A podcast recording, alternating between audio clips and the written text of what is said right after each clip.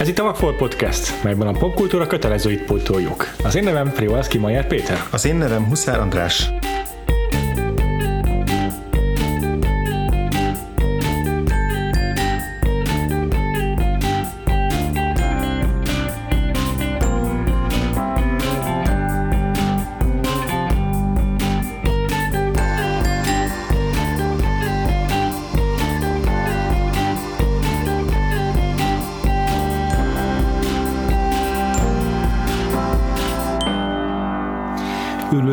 Benneteket, kedves hallgatóink! Most egy né- néhány óra eltéréssel ismét hallgatatok bennünket. Remélem, hogy mindannyian meghallgattátok az előző adásunkat Daniel Day-Lewisról, amelyben elmondtuk, hogy az idei évadban színészekkel foglalkozunk, méghozzá kettő-kettő filmjükkel minden alkalommal. Most a talán jelenkorunk legnagyobb színészének tartott Method foglalkozunk, Daniel Day-Lewis-szal. Ezúttal az első nagy method acting sikerével, uh-huh. berobbanásával, a My Left Foot-tal, amelynek magyar címe A ballában. Christy Brown ír szerzőnek az önéletrajzi könyvének a feldolgozásával.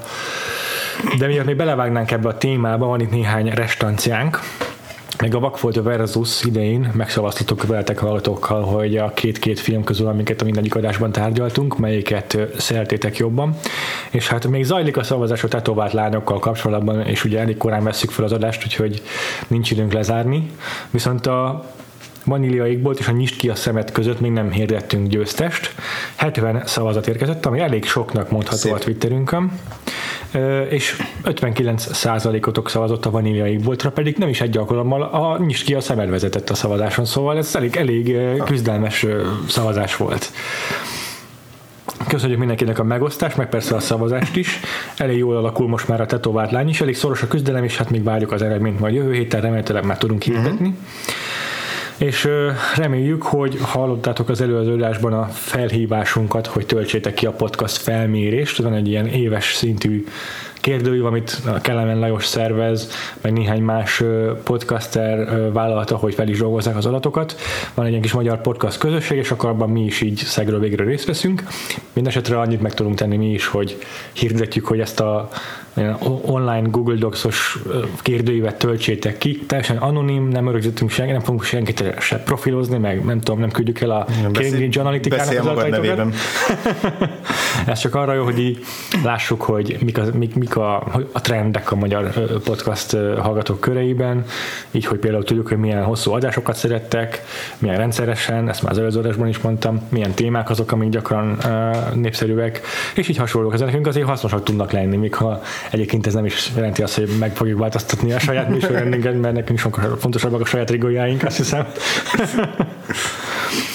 No, de visszatérve a filmre, Daniel Day-Lewis-ról már rengeteget beszéltünk az előző adásban. Szerintem, hogy a karrierjéről, meg a színészi módszertanáról elég sokat emlékeztünk már akkor. Uh-huh. Nyilván a method acting az előző filmben még nem volt egy aktív része a alkotói folyamatának, hogy az még ebben az adásban biztos sokszor szóba fog kerülni. Ez a, hogy hívják, Stravinsky módszer?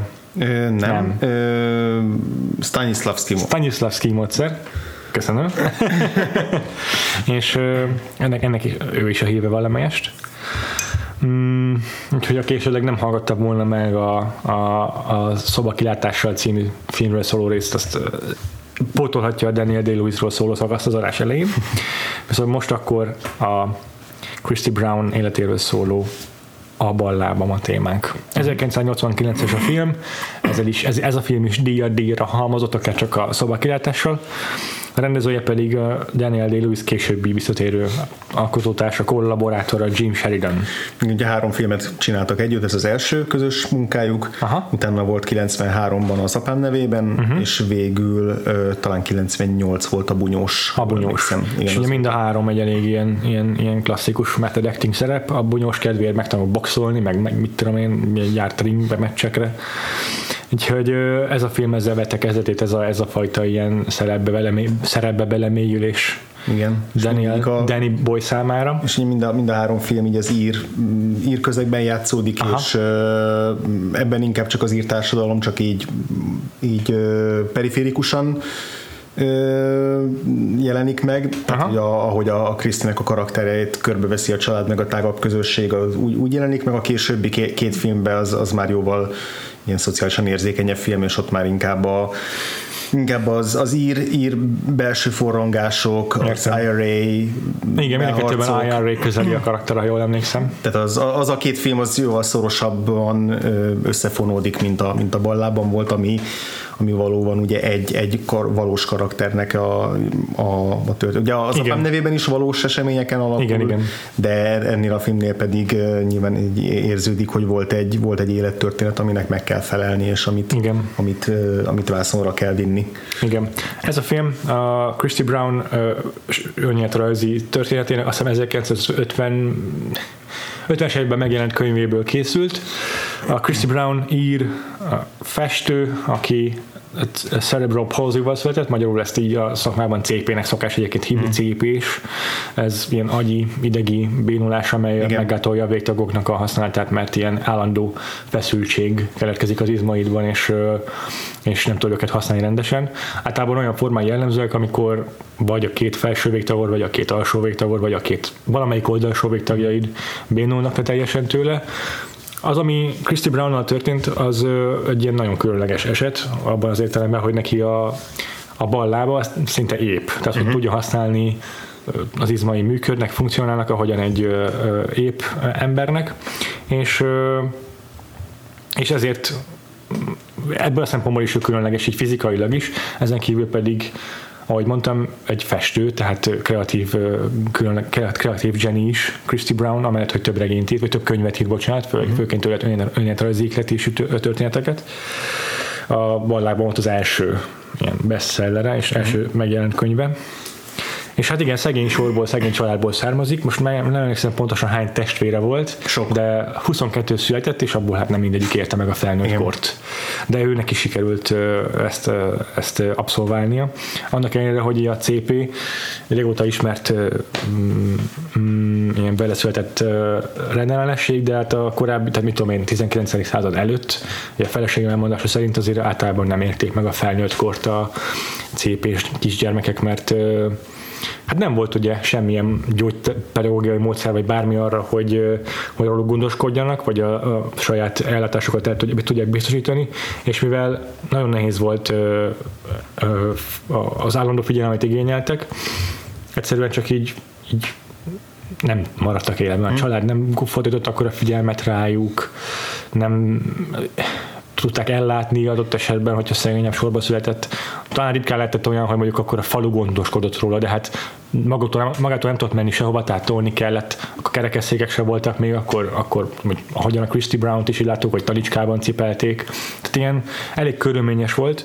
Azért itt a 20. században, ahol ez a történet játszódik, már ez többé-kevésbé megoldott. Most Christy Brown számára ugye a saját uh, szegény, ilyen hátrányos helyzetű származása sorból kifolyólag nem adódott meg a lehetőség, hogy mondjuk legyen kerekes széke, vagy elektromos kerekes széke, meg pláne nem, akkor is, hogyha amúgy létezett már ilyen technológia a korban, csak felnőtt korára, vagy idős korára adódott ez meg. 1981-ig élt, és uh-huh. későbbi, későbbi fotóin, ahol a feleségével látható, ott már elektromos kerekesszékben tudta magát irányítani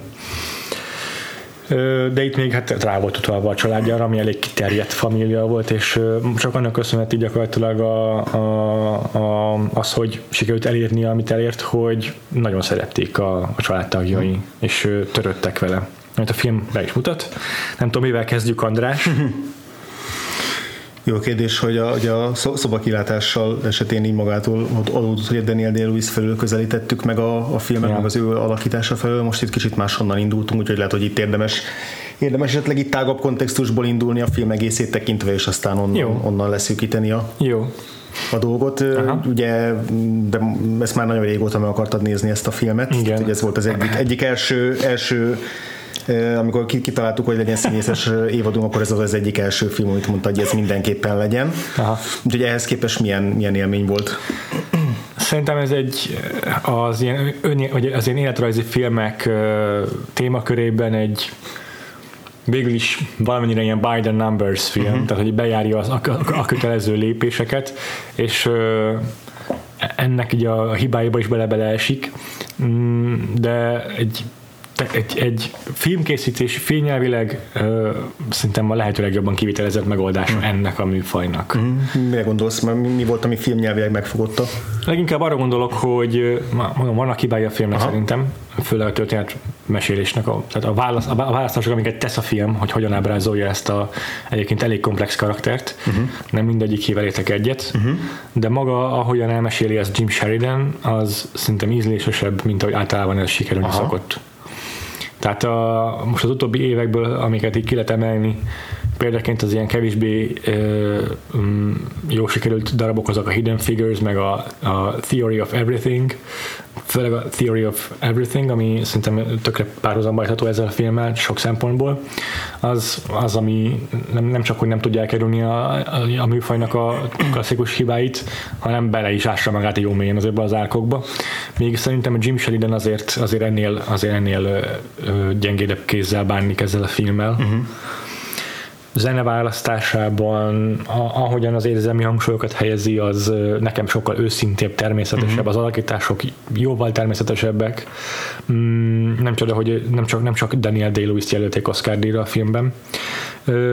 Meg hát a közeg és annak a fényképezése az is egy sokkal naturalist, naturalist, naturalistább, természetesebb, realisztikusabb világot teremt számomra, és ettől valahogy jobban meg tudom fogadni ezt a filmet. Aha. Te és nekem, nekem nagyon, nagyon pont, hogy, pont, hogy nagyon beállítottnak érződik ö, nagyon sok ö, beállítás a filmben. Tehát fő, főleg ami a, a a Brown család ö, házán belül játszódó jeleneteknél. Sokszor úgy is vannak bevilágítva a szereplők, mondjuk amikor a, a, a két szülő egymás mellett áll és beszélget, mint hogyha, mint hogyha egy színpadon állnánk, tehát mint hogyha a színpadi reflektorok azok úgy úgy vetülnének a, a, a szereplőkre, nekem kicsit ez ilyen mesterséges érzetet keltett. Uh-huh. A, a, nem is, talán nem is mesterséges, de valóban ez a színpadi, színpadi emelkedetebb megoldása Aha. volt a dolognak. Azért mondjuk alapvetően nagy probléma nincsen, tehát hogy én inkább azt érzem, hogy ez egy, ez egy korrektül levezényelt film, de igazán kreatív megoldások nincsenek benne rendezői nem részről. Még a flashbackes megoldás is elég esetlen inkább. Igen, igen. És hogy, és hogy arra pedig kísérletet se tesz, hogy valamilyen extrémebb filmnyelvi megoldással megpróbáljon minket belehelyezni a főszereplőnek a, a, a helyzetébe. Tehát a, a film elején van egy-két olyan snit, ami mondjuk a föld közelből veszi, a, uh-huh. a, amikor, uh-huh. amikor még, uh-huh. még nem is széken, székre ültetik mondjuk a, a Krisztit, hanem csak így leteszik a földre kisgyerekként, uh-huh. vagy onnan, és akkor néha, hogy csak a lábak mozognak a kamera látóterében. Ja. Azt hiszem nagyon jó megoldások azok a felvételek, kár, hogy igen. És nem, hogy igen, nem, tehát, hogy, hogy, hogy ez, ez nem, nem, nem, volt, nem egy koncepciózusabb, tudatosabb film volt. Ennek nyilván az az oka, hogy, hogy ez egy abszolút közönségbarát film film uh-huh. szándékozott lenni, ami, amelyik ezt a történetet széles tömeg számára kvázi ilyen, ilyen népszerűsítő vagy ismeretterjesztő módon tálalja, ami szerintem egy teljesen legitim yeah, vállalása a filmnek. Értem. Ebből fakadóan ez egy, tehát egy, egy klasszikus presztis film. Tehát ahogy yeah. így az Oscar bait filmeket szoktuk nevezni, vagy ami ennek leírjuk az ilyen életrajzi és vagy valamilyen testi, mentális fogyatékossággal, rendellenességgel rendelkező főszereplő körüli filmeket, annak körülbelül ez megfelel, de azt aláírom, hogy ez, ez egy viszonylag ízléses és egy korrekt. Aha. Tehát, hogy nincs, nincs benne mondjuk offenzív vagy arcpirítóan yeah. gicses megoldás. Yeah, yeah, Egy-két yeah. mondatnál néha úgy rezeg a léc, de, de, de alapvetően egy tényleg szépen, mondom korrektül kivitelezett film, Aha. de, de ahogy te is elmondtad, hogy ennek a, ennek a műfajnak az ilyen belejáró negatívumai, amit tudatosan ki kell küszöbölni, hogyha valaki vállalkozik rá, azokat nem annyira küszöböli ki ez a film. Hát igen, ez a valamennyien is, én is egyetértek. Mm de mondom, hát mivel az utóbbi időben nem nagyon látunk jó példát erre a Aha. fajta film, vagy erre a fajta történetmesélésre, ezért én még örültem is.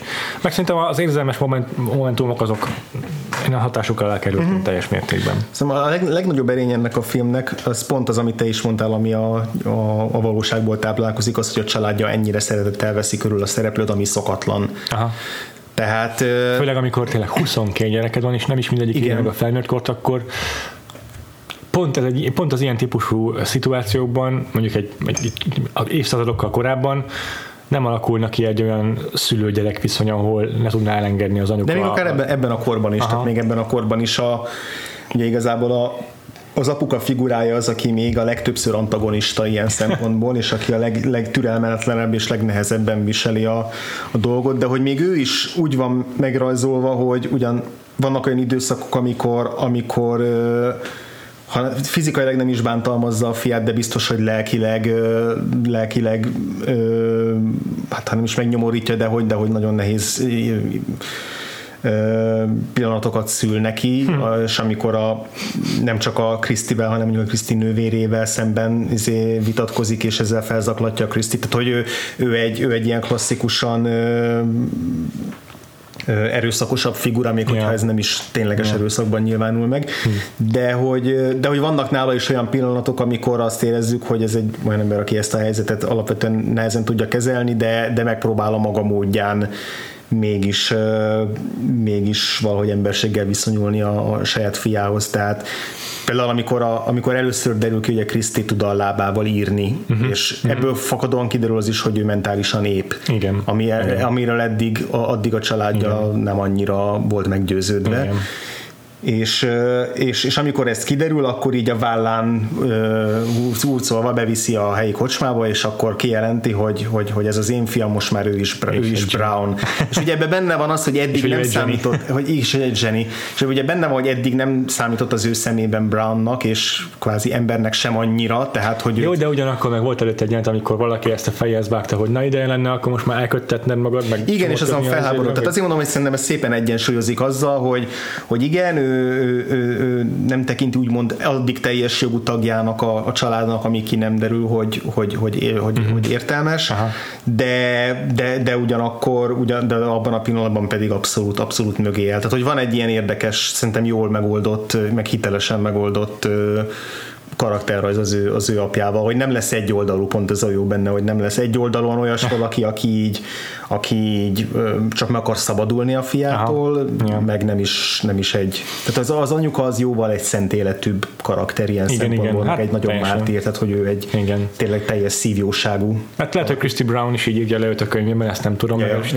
de ezek azok a dolgok, amiben szerintem a könyvek kicsit túlságosan kendőzöttem bármik a saját témájával, ami megint csak benne van, amit te is mondtál, hogy egy ilyen önéletrajzi bestsellernél így nehéz azért nem tudom, húsba vágóbban ja. meg, megpróbálkozni ennek az egésznek a, az ábrázolásával, mert egész botránykeltő is lehet, másrészt meg valószínűleg alapból egy olyan tisztelet áll hozzá a filmkészítő ehhez a témához, hogy nem, nem, nem tudja ezeket a dolgokat elengedni. De igen, maga, maga a, a CP-vel járó nehézségek az életben, magának az életnek a nehézségei, azok olyanok, hogy azoknak csak egy nagyon kicsi részét mutatja be ez a film, mm-hmm. és azokat is, azokat is, amiket látunk, egy kicsit romantizálja, mert általában olyan igen. szituációban látjuk, hogy ezeken hogyan lép túl Christy Brown, igen. és hogyan milyen csodálatos módon, meg milyen akaratörővel képes izé Abszolút végig egy inspiráló magát. film marad. Igen, igen. ritkán van, van egyébként olyan a filmben szerintem, amely ö, eléri azt, hogy kínosan feszengje a székedben, uh-huh. és ez összefügg az ő CP-jével, de, de, de mondom, valószínűleg ennél azért ezeket naturalistában is, mert sokkal jobban, mélyebben is lehetett volna ábrázolni, kevésbé hát, Igen, de biztos, hogy itt, itt, itt tényleg szempont volt a rendező számról, hogy mennyire érzékenyen viszonyuljon ez témához, igen. mennyire a humanizmust igen. emelje ki ebből a témából, mint inkább a, a konkrét testi, lelki, fizikai nehézségek képeket, meg, mm-hmm. meg annak mm-hmm. a naturális ábrázolását, tehát mm-hmm. ez az az időszak a 80-as évek második fele, 90-es évek első fel, amikor így amikor így nagyon sok film elkezd így tudatosan, meg filmrendező tudatosan központba állítani egy-egy valamilyen szempontból hátrányos helyzetű csoportot, vagy, vagy szemét, vagy, hmm. vagy valami, hmm. hogy a pár évvel korábbi az esőember, ami óriási nagy siker volt, yeah. ami az autizmusra hívta fel, azóta sokszor megkritizált módon a figyelmet, de hogy mégis volt egy olyan gesztus benne, hogy ezt a problémát így úgymond a mainstreambe, nem problémát, hanem ezt a, ezt a, ezt a rendellenséget a mainstreambe úgymond beemelje, és hogy megmutassa, hogy ezek, hogy autisták itt vannak, velünk vannak, ők is jók. Tehát hogy van, van egy ilyen túlzott túlzott, túlzott szándék arra, hogy, hogy, hogy mindenképpen, mindenképpen jó színben tüntessük fel ezeket a szereplőket. Tehát, hogy, lehet, hogy, lehet. hogy ezt most rosszul fogalmazom meg, inkább, inkább úgy mondom, hogy hogy, hogy egy, egy nagyon pozitív, pozitív attitűd van a, az írók, rendezők mögött, hogy szeretnék, hogyha erre felhívnák a figyelmet jobban, és emiatt egy picit néha így példázatosabb lesz a, a film, de, aha, de, de aha. ennél a filmnél is majd szélünk róla, hogy ez szerintem azért hogyan árnyalja többek között pont aha. a Daniel Day-Lewis, hogy ne aha. legyen ennyire egyértelműen csak egy piedesztára emelt figura Christy Brown, akinek a hősies nehézségeken való átküzdését megnézzük, de ugye később ott a Philadelphia, tehát hogy azért mondom, ebben az időszakban sok olyan film van, ami bizonyos szempontból megkérdezhető, de alapvetően jó szándék vezérelte yeah. Yeah. a többségi társadalom felé ezeket a problémákat megmutatni, és, és, és a figyelmet felhívni rá, és hogy ezekkel foglalkozni kell, és ne ítéljük el ezeket az embereket csak azért, mert mások. Tehát, hogy van egy ilyen, szerintem ebben a filmben, ennek a filmnek is biztos. van egy ilyen sajátossága. Az első ember az egy jó párhuzam, szerintem, hogy biztos, hogy még többet is össze tudnánk, vagy többet is tudnánk még emlegetni az adás során, mert a kurszának a másik ilyen nagy method actorja Dustin Hoffman pont. Hmm. És biztos, hogy ő is rendesen beleásta magát a, hmm. abba, hogy hogyan játszon el autentikusan egy, egy autizmussal rendelkező karaktert. És Daniel Day-Lewis meg ugye, a, a, aki meg közismertem már az előző is beszéltünk erről, nem, még ebben a filmben is a jelenetek között se ö, szakadt ki a karakterből, Igen. meg hónapokat töltött el egy írországi ö, intézményben, ahol hasonló ö, születési, ö, születési hmm rendelségekkel született gyerekeket tornáztatnak, vagy őket kezelik, és, és így megismerkedett velük, összebarátkozott velük, tőlük, tőlük úgymond tanulta meg azt, hogy hogyan kell mozognia, hogyan uh-huh. kell beszélnie a szerepben, és ez az, amikor már a, a, a method acting a, a stábnak és az agyára megy, mert hogy Igen. azért elég kellemetlen lehet, amikor így a Daniel day nem hajlandó kikászálódni a szünetben a kis talicskájából, és így mint a lámpát át kell rajta emelni, meg a kábeleket úgy kell izé, meg kell ülni vele. Neked úgy kell megetetni, mert hogy Aha. a kezét se volt hajlandó használni, Aha, tehát hogy, hogy, abszolút benne maradjon a karakterben. Aha, hogy minden, de hogy a mindenkinek, aki igen. a filmben dolgozott, ő csak kellemetlenséget okozott ezzel. Mondjuk ez meg abban is jó, hogy így szintén érzékenyítse a, a, a stábtagokat, ami valójában elég fontos még, akkor is, hogyha ők az ő hozzájárulásuk a filmhez, az nem, egy, nem egyértelműen jelenik meg a vásznon, akkor se árthat, hogyha hogyha mindenki egy, egy, egy lapon van azzal, hogy most pontosan mit is akarunk ezzel a hmm. filmben bemutatni. Hmm, igen. De én mondom, így, így ez a fajta érzékenyítés, ez tényleg azért jó, mert hogy a filmnek is ad egy ilyen pluszt, hogy, hogy, a, hogy a család az, főleg a testvérek azok végig egy Kriszti mellett állnak és támogatják, és néha kihasználják úgymond mondjuk ilyen foci meccsnél, hogy akkor... Senki nem számít arra, hogy ő majd Igen, igen, tehát hogy meg, a, meg van ez a, egy ilyen kis heist jelenet, amikor szenet kell szerezniük, mert nincs mivel tüzelni, és akkor is őt, ő ajánkozik fel, vagy ő, De igen, ő, az ő, mondja, ő mondja az ötletet, hogy hogyan lehetne az ő, ő fogyatékosságát kihasználni, úgyhogy igen igen. hogy azzal csórjanak egy kis szenet a szenes kocsiból. Igen. Tehát, de, de, hogy, de hogy végig nincs kétség a felől, hogy a, hogy a, hogy a testvérei azok valóban szeretik és törődnek vele, és ez, ez egy ez szerintem jó, jó tesz a filmnek is. Aha, értelek. Meg hát ami szintén ilyen közismert, hogy, hogy ahogy mondtad, hogy nem volt hajlandó használni rendesen a végtagjait, hogy a filmben az első jelenetben látható mozdulatot, hogy feltesz egy bokarit lemezt a lemezjátszóra, azt ő tényleg megcsinálta valószínűleg az egész filmet nem csinálta végig uh-huh. uh, ilyen uh, agilitással, de erre is azért rengeteg időt kellett szánnia valószínűleg, hogy ezt kivitelezze. Szóval ez a fajta figura, ez a Daniel Day-Lewis. Mm. Igen, és hát ugye, hogyha ezzel, ezzel nyerte meg az első Oscar díjat, akkor beszéltünk arról is, hogy milyen alakítást nyújtott így, tehát hogy mert szerintem ez is érdekes a filmben, hogy mennyire Igen mennyire tudott egy egyszerű gimmicknél ö, többet nyújtani ebben ja. a szerepben. Tehát azon ja. túlmenően, hogy ja. ő mennyi energiát ölt bele fizikailag, ami egyébként nem egy, nem egy utolsó szempont, hogy egy, egy színész fizikailag mennyit tesz bele egy szerepbe, Persze. de ugye az Eddie Redmayne-nek a Hawking alakításánál is, ö, is sokat lehet beszélni arról, hogy mennyire van mögötte valódi teljesítmény, a nagybetűs teljesítményen kívül. Aha. Ö, nem tudom, hogy itt mi a véleményed a, a Daniel Day-Lewis-nak a Szerintem én te, teljesen, teljes mértékben helyén valónak érzem az Oscar díját, és, és ne, ne, nehéz összehasonlítanom az Eddie Redmayne alakításával, amit kiemeli őt, ami egyébként, ha kivesszük a, a gimmicket, úgymond, tehát hogy ha, ha ez, egy, ez, egy, az, ez a karakter minden négy végtagját használni képes, úgymond egészséges ember lenne, ez alakítás, akkor is bivaj erős lenne, mert így uh-huh. minden jelentet ő ural. Még, még, még fiatalon is, amikor ilyen 17 éves uh-huh. Christie-t játszik Daniel Day-Lewis, tényleg ő uralja a a, a vásznat, és nem csak abban az értelemben, hogy a néző tekintetét, meg a, meg a, a, a történetet hozzá fűzzük, hanem, hanem a többi karakter fölött akkora hatalmat gyakorol, uh-huh. És nem negatív konnotációkkal mondom uh-huh. ezt, hanem tényleg akkora, akkora kisugárzása van neki, hogy, hogy az önmagában szerintem feltétlen, vagy pár, párját ritkítja. Hmm. Neked mi a véleményed? Ö, egyrészt bennem, tehát hogy ez nem, már emlékszem, ugye rangsoroltam a Recorder magazinba nem hoztad magaddal a saját 25, nem, és nem is emlékszem a rangsorra pontosan, de szerintem valahogy a középmezőnyben volt ez az alakítás, és ennek pont az az oka, hogy egyrészt azért benne van, hogy ez egy ilyen maratonfutó ö, alakítás. Tehát az a fajta alakítás, ahol nagy mértékben értékeljük az erőfeszítést, az tényleg, hogy fizikailag, testileg mennyi, mennyi energiát ölt bele, látjuk, ez látszik a vásznon, az erőfeszítés az ő részéről is, tehát hogy iszonyatosan nehéz lehet így csinálni egy filmet, hogy en, en, en, en, ennyire kontrolljában kell lenni a saját testednek. Pontosan, pontosan, igen. Tehát, hogy ez, ez, ez egy bizonyos szempontból tényleg elismerésre méltó mondom, ezzel együtt még mindig van egy olyan jellege az alakításnak, hogy itt most valamilyen teljesítményt letettünk az asztalra, és lefutottuk a maratont, és utána kifújjuk magunkat. Tehát az ember a film végén így felélegzik, hogy na, akkor túl vagyunk a Daniel day ezen, a, ezen az alakításán, de közben meg, közben meg nagyon sok olyat beletesz, amitől, amitől tényleg egy karaktert hoz létre, meg egy embert mutat meg.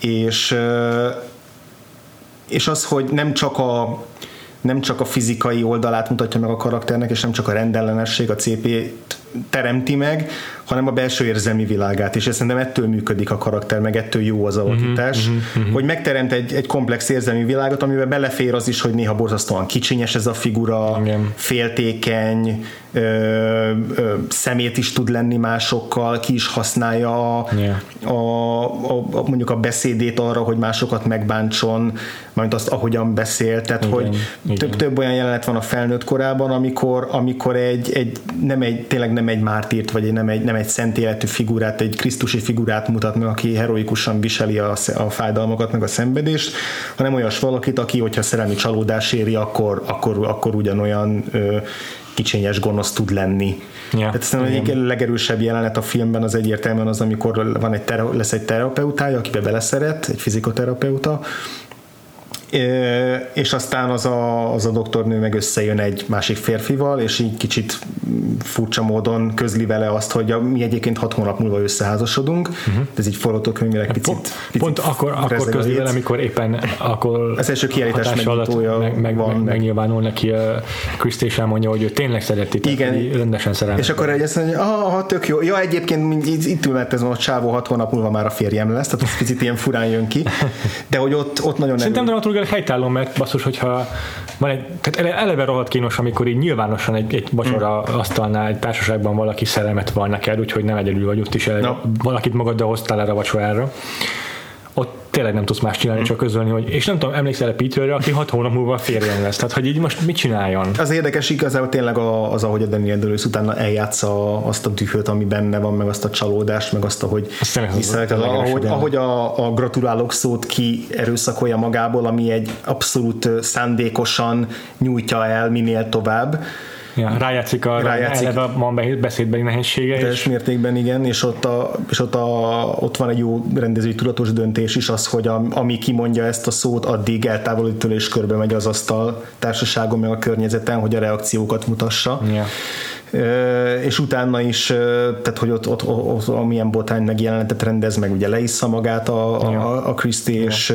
gyakorlatilag tehát borzasztóan viselkedik, meg lehetetlenül viselkedik, és meg lehet érteni a csalódását, hogy ez neki miért, miért, miért ennyire ennyire súlyos pillanat, de ugyanakkor a Daniel Lewis nem akarja elkendőzni azt se, hogy ő hogyan viselkedik itt a igen, karaktere. Tehát, igen, hogy igen. szerintem ezek a pillanatok, a, amikor a, a benne lévő dühöt, meg keserűséget ábrázolja, akár a jelenkori kerettörténetben is, amikor már szakállasan egy, egy nagyobb eseményen a könyvbemutatóján, hivatalos könyvbemutatójára kísérjük el, és uh-huh. onnan emlékszik vissza uh-huh. a múltra. Uh-huh ott is nagyon jól mutatja, hogy van egy tök jó szarkasztikus humor ennek a Christy Brownnak, de hogy ez milyen könnyen át tud fordulni keserűségbe, és hogy Igen. ezeket a pillanatokat is szerintem nagyon jól érzékelteti. Igen.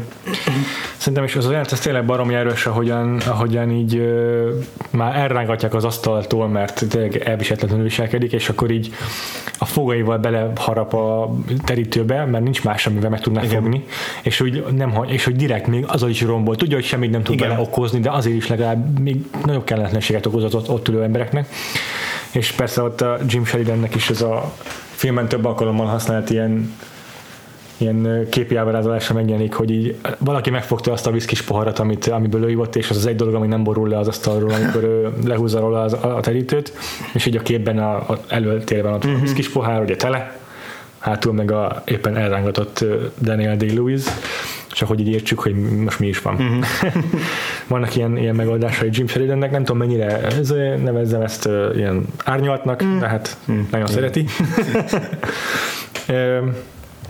Igen, és, a, és, a, és én is ezt bírtam ebben, az, ebben a filmben, meg ebben az alakításban leginkább, hogy nem, nem szent életűnek ábrázolja Christy Brown-t, de azért azt is szeretném hozzátenni, hogy a, a Wikipedia szócéket elolvasva azért még ezt is lehetett volna tovább árnyalni. Uh-huh. Ez belesik abba a hibába egy kicsit, mint amiben a, a Stephen Hawking életéről szóló film, a Theory of Everything, hogy azért ott is romanticizálja a karakternek mm-hmm. az, az érzelmi, vagy a romantikus kapcsolatait.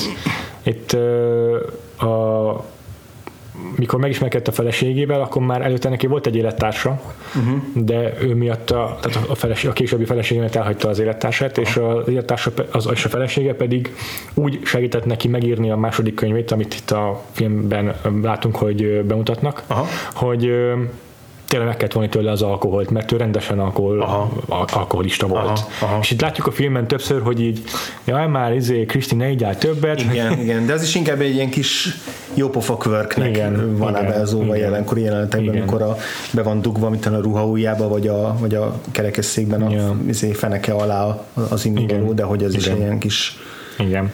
És ugye ezt úgy kicsit, kicsit, kicsit, kicsit elkendőzi szerintem a film. Ja, igen. Azt, hogy, az, hogy nem volt mindig, mindig tisztességes élettárs Christy Brown, nem volt, tehát az, hogy alkoholizmussal küzd, az sem hangsúlyozza szerintem kellőképpen. Hát igen, azért, mert tényleg elsősorban ez egy inspiráló film szeretne uh-huh, lenni, uh-huh. és, és yeah. ennek rendel alá mindent. Yeah, igen. Innen fakadnak ezek a tényleg alapvető hiányosságai. Pedig pont szerintem pont ettől érdekes igazán, jó, és persze tényleg megérteni is elfogadom, hogy ez egy inspiráló film, de pont attól lenne ez érdekes, hogy és attól lenne igazán humanizáló, ez lenne az igazán Igen. fontos szerepe, hogy azt látjuk, hogy tehát pontosan ugyanolyan érzelmi mechanizmusok működnek benne is, ugyanazok a dolgokkal küzd, mint, mint az, az, aki ugyanúgy, aki, aki, aki tudja használni a két lábát, a két karját. És teljesen az intelligencia nem csak, hogy év, de kiemelkedő, uh-huh. hogy ez mennyi szenvedést okoz neki már önmagában, uh-huh. hogy még okosabb is a legtöbb embernél valószínűleg. Uh-huh. És sokkal tehetségesebb. És ezeket, ezekkel lehetne igazán humanizálni szerintem Christy Brown-t. Igen, és tényleg én azt érzem, hogy ebbe a Daniel Day-Lewis-nak a szerepe elvitatatlan, érdemei elvitatatlan, elvitathatatlanok, hogy, hogy még amennyit itt beszélünk arról, hogy mennyire emberi a figurája, annak a nagy részét szerintem ő tette bele. Tehát, hogy a forgatókönyvben is valamilyen szinten jelentkezik, de de egy egyszerűbb alakítással, tehát igen. hogyha, hogyha egy Dustin Hoffman játsza, igen, például, ez sokkal, sokkal gicsesebb lehetett volna még inkább, tehát yeah. hogy azért a Daniel day ehhez tényleg kellett, hogy a, hogy a tekintetében megjelenjenek ezek az, ezek az előnytelen érzelmek, amik igen. fontosak ahhoz, hogy igen. komplex ember reformája, amennyire mondom a igen. maga a film engedi, mert, mert picit tényleg így rapigába zárja az igen. a cél, hogy itt, hogy itt egy, egy, egy felemelő történetet szeretne elmesélni, és így a, a végkifejletet is oda szeretné kifuttatni, hogy boldog legyen, és az is picit ilyen, sőt eléggé el van sietve, ahogy a, ahogy a, a feleségével való viszonyát ábrázolja, ott így gyakorlatilag pár jelenet alatt, egy, mint hogyha egy több éves vagy egy legalább egy több mhm. hónapos mm-hmm. kapcsolatot igen. sűrítene bele nem túl Azt jól, hogy a megismerkedés, akkor utána rögtön, a, rögtön az első nagy veszekedés, akkor utána, hogy hogyan győzi meg arról, hogy mégis belemenjen el randira, és ne azzal az férfival, akivel már megbeszélte a randit az ápolónő, ugye, yeah. az, vagy yeah.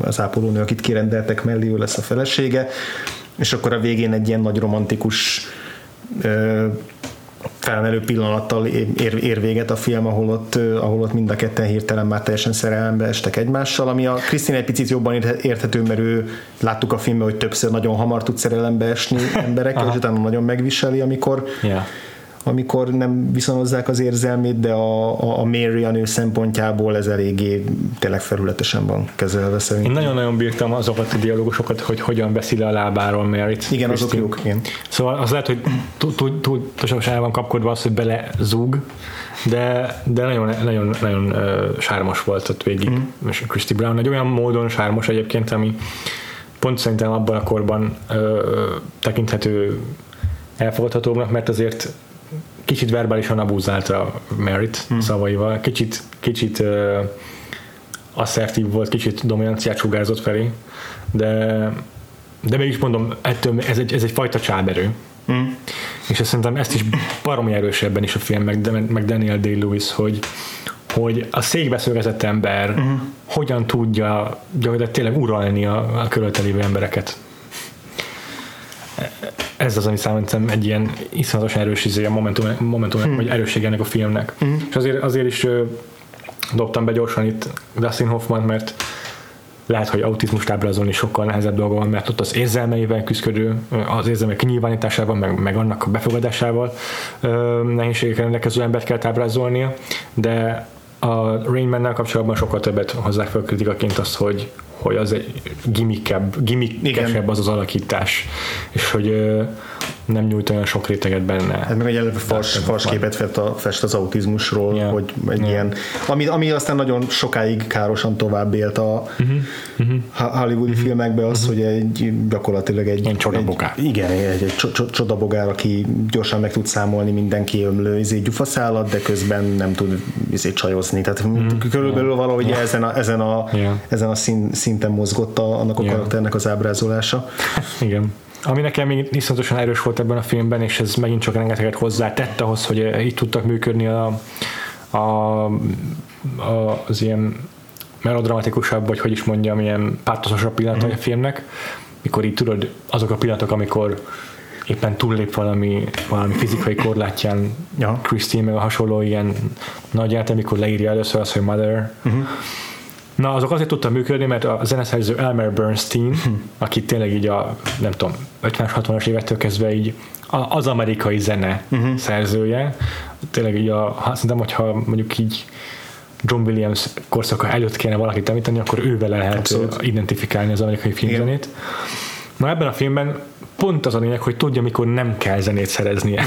Uh-huh. Nem tudom, hogy ez most utólag egy ilyen zeneszerkesztői vagy a rendezői döntés-e, sose lehet ezt pontosan tudni, de az viszont közismert tény, hogy rengeteg rendező, aki ugyanazzal a zeneszerzővel szeret dolgozni, uh-huh csomó azt ki szokták emelni, hogy azért szeretem, mit tudom, a Brad Bird, a Michael Giacchino-t is, meg a John Williams-t is, a Spielberg, azért szeretik különösen, meg sokszor mondják, hogy tudják, mikor nem kell zene, uh-huh. mind John Williams, mind a Giacchino.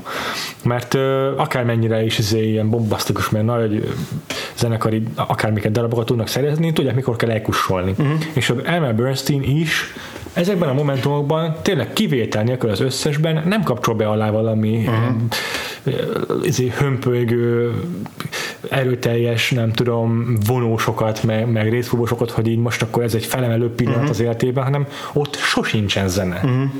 A zene az így az ilyen intime pillanatokban szól, vagy amikor, amikor, a, amikor a Daniel day amikor Christy ö, elmegy randizni, vagy ilyesmi, és az anyukája otthon marad, és aggódik a fiáért. Az ilyen pillanatokat húzza alá kicsit uh-huh. érzelmileg Emma uh-huh. Bernstein, de amikor tudja, hogy ha most bármiféle zene szólna az átcsapna a melodrámába azonnal, akkor tudja, hogy nem szabad. Uh-huh. Uh-huh. És ettől iszonyatosan erősek ezek a jelentek, hogy még, még erősebbek tőlük. Hmm. Pont, pont az, ami például a, a, a Theory of Everything, Everythingben Aha ezek azok a, a kellemetlenül cheesy pillanatok. Uh-huh. És azért ehhez te kell egy Elmer Bernstein, hogy így tud, hogy ha itt most csak egy, egy mit tudom, csak egy zongorát, vagy egy darab hegedűt, ha itt most megszólaltatok, akkor az akkora cheese fest lesz, hogy nem tudom, a budai várban sajtfesztivál kell csinálni, akkor a cheese fest lesz. Hogy így az András utat lezerjek, akkor a cheese fesztivál lesz. Tehát így nem, nem, nem lehet. És ezért mondom, hogy lehet, hogy itt már így a, ez nem, nem az Elmer Bernstein karriernek az egyik legnagyobb filmzenéje, Aha, de pont ettől Pont ettől tökéletes. Meg azért valószínűleg tényleg a Jim Sheridannek is van valamilyen mértéktartása, uh-huh. bár szerintem ő alapvetően azért egy szentimentalizmusra hajlamos rendező, uh-huh. ami, ami nagyon sokszor szerintem jól, jól áll neki. Beszéljünk kicsit a kar karrierjéről, annyira nem ismerem. Ugye ez volt az első, első filmje a, a ballában. Uh-huh és aztán, ahogy mondtuk korábban, a, a, a kiemelkedő filmjei azok, azok a Daniel day születtek, és azok Igen. maradtak, Igen. maradtak az ír, ír környezetben, illetve még a 1990-ben volt a Rét című film, a The Field, igen, igen. amiben a Sean Bean meg a Richard Harris játszanak, uh-huh. és uh-huh.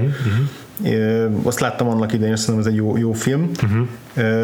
Ez egy ilyen Írország vidéki részén játszódó családi családi dráma, tehát így maradt nagyjából azért a, a, Igen. az a otthonos terepen. És addig, ameddig a, marad otthonos terepen, addig jókat is alkot Jim Sheridan csak. Igen, tehát az apám nevében is most egy újra nézve, azt, azt, azt nagyon-nagyon-nagyon szerettem, amikor láttam ilyen tizenpár évesen, az egyik kedvenc filmem volt. Most hm. azért látom benne, hogy ott is így néha elszaladt vele a ló, és néha didaktikusabb a kelleténél, meg Aha.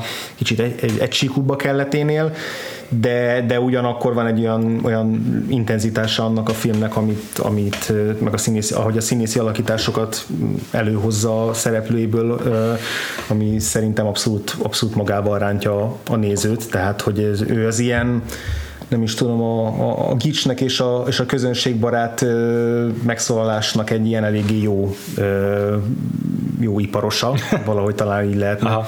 összefoglalni és, a, és akkor ugye igen, a, még a, a The Boxer volt a igen, igen, az még egy sikeresebb, az, az, az utolsó, mű. És akkor igazából az utolsó sikeres, ami nekem a, a, az abszolút kedvenc filmem tőle, az a 2002-es Amerikában, az In, In America, igen, ami igen. pedig a, az ír bevándorlók történetét mutatja be New Yorkban, tehát amikor mi ja. történik, amikor egy ír család Aha. egy tragédia után átköltözik New Yorkba, és megpróbál új életet kezdeni, Kik is szerepelnek abban? Az a Paddy Considine és ja, igen, a igen. Samantha Morton, akkor mm. beszéltünk róla a Morgan Kalláros adásunkban. Tényleg, tényleg, tényleg. Meg a Jimon Hunsu, őt jelölték a Oscarért a legjobb mellékszerep kategóriába, és objektíven nézve abból a filmben is vannak ilyen necces dolgok, például a Jimon Hunsu karakter az egy abszolút egy Magical Negro karakter, teljes mértékben, e, és, és nagyon-nagyon szentimentális film, de, de az az a film, amit én, én tényleg nem tudok úgy megnézni, hogyha, hogy, hogy az ötödik percnél ne kezdjek ez zokogni, mert valahogy azért mondom, hogy nekem, nekem az az tőle a csúcs teljesítmény, mert ez a fajta ilyen nagyon őszinte, nagyon néha gicsbe hajló szentimentalizmus és érzelmesség, ami, ami rá jellemző már a ballában is, azt ott valahogy úgy tudta, olyan, olyan mértékben tudta megvalósítani, ami, ami szerintem ennek a műfajnak egy abszolút, abszolút kiemelkedő darabja lett így. És aztán azóta meg ilyen hát nem, nagyon, igen, nem nagyon. Bal siker, volt, egy, halmoz. volt egy furcsa próbálkozása, izé ahol a, az Eminem féle 8 mérföld után ő a 50 Cent-tel próbált egy ilyen életrajzi bűnügyi filmet csinálni. Ja, Get Rich or Die Trying. Hát az, az nem volt egy sikeres valami. És akkor azóta már így visszakanyarodik, most már mindig a, az ír témák, meg a regény adaptációk izék felé. Most...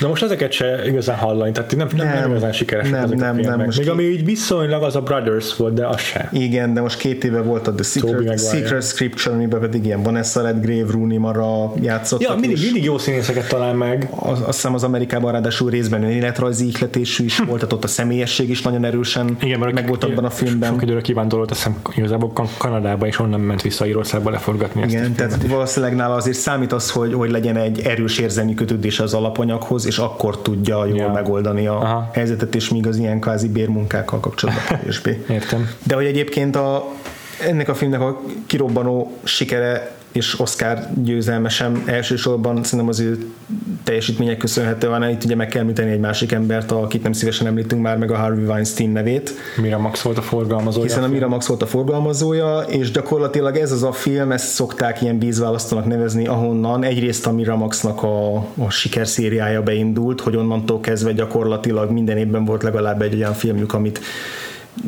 jelölésig biztosan, de gyakran győzelemig is el, el tudott futtatni, és másrészt pedig a vízve azt abba is, hogy ettől a filmtől indult be az a fajta agresszív Oscar marketing kampány, ami máig, máig él Hollywoodban. Tehát, tehát erről rengeteg sztori van, hogy a, hogy a Harry Weinstein milyen, milyen eszközöket és trükköket mozgósított, ami, ami publikus, eh, ahhoz, hogy ezt a filmet ezt a filmet tényleg felfuttassa Amerikába, és hogy az Oscar szavazók elé tegye, tehát szervezett külön olyan betítést, amire elhívta mondjuk a Gregory Pecket, aki azt hiszem az akadémia elnöke volt nagyon sokáig, talán még akkor is.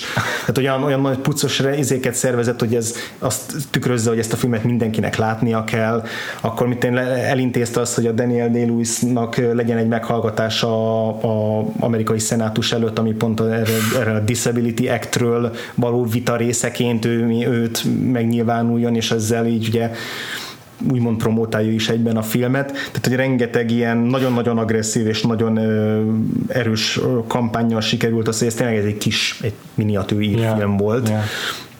És egész, egész eddig nem volt semmilyen sikere ezekkel az által alszott független filmekkel, mert ugye a Miramax az rengeteg tényleg független filmet futatott fel a 90-es évek elején, hm. Soderbergh-től kezdve Tarantinoig, és hogy yeah és hogy ez volt az a pont, amikor rá, ráérzett arra, hogy igen, mit kell, mit kell bevetni. Mondom, ez az, ami publikus, ki tudja, ugye, hogy a színfalak mögött még milyen izé, ö, kis izé, csuklószorításokkal ö, hát ja, lehet. kényszerítette ki a dolgot, de hogy tény, hogy így neki köszönhetően a Daniel day aki azért még nem volt világsztár, nem, ekkor messze nem, nem hogy ő, ő Oscar tudott nyerni ezzel a szereppel, illetve uh-huh.